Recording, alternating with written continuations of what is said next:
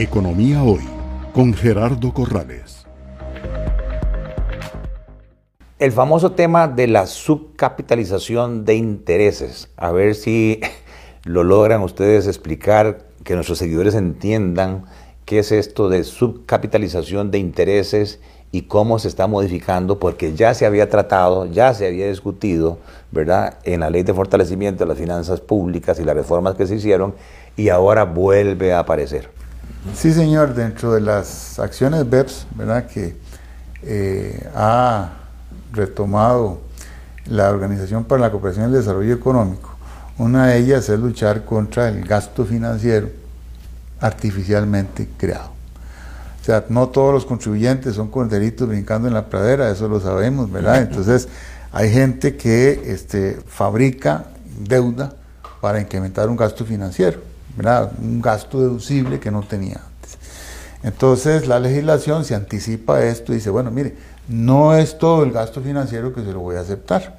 Como deducible. Como deducible, sí, señor. Entonces, aquel gasto financiero que viene de partes relacionadas, es decir, de parientes, de los socios, de entidades que no son supervisadas, que no están reguladas, yo le voy a poner una limitación. Usted solo va a poder aprovechar originalmente el 30% de algo parecido a lo que sería el EBITA, que venía adelgazándose hasta llegar a un 20%. Y eso fue este, como se cumplió con esa acción BEPS concreta. Ahora, en este proyecto se quiere eh, levantar un poquito más la barra y decir, bueno, primero, esto se le va a aplicar a todos los préstamos. Ya no me importa si es del pariente o del banco.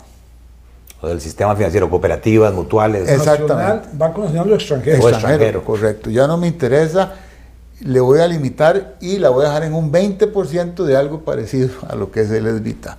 Entonces, si hay una restricción más severa, del gasto financiero, que podría, como bien decía usted, pues comprometer, porque ahí puede haber capital de trabajo de la compañía, podría haber compras de activos productivos, etcétera, muchas cosas que resulta que el gasto financiero no me lo van a permitir. Entonces un poco la regla es paguen todos justos por pecadores, pero aquí esa es la, la dinámica y entonces sí se, hay, hay un recrudecimiento de la regla.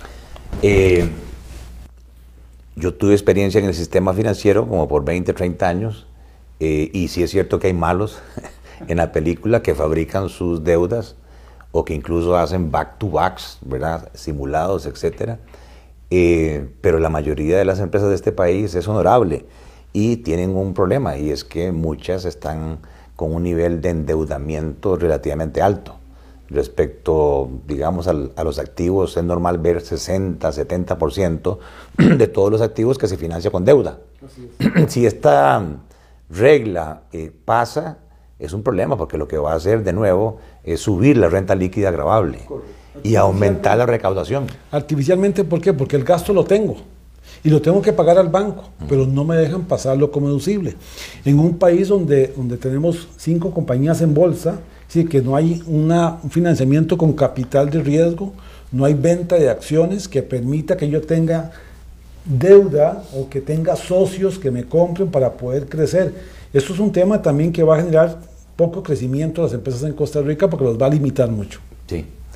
Eh, y no hay facilidad, como decís, de atraer recursos emitiendo acciones. Es un, mercado de capitales muy, muy limitado. Aquí la, la gente vive de la, de la deuda. Economía hoy, democratizando la educación financiera.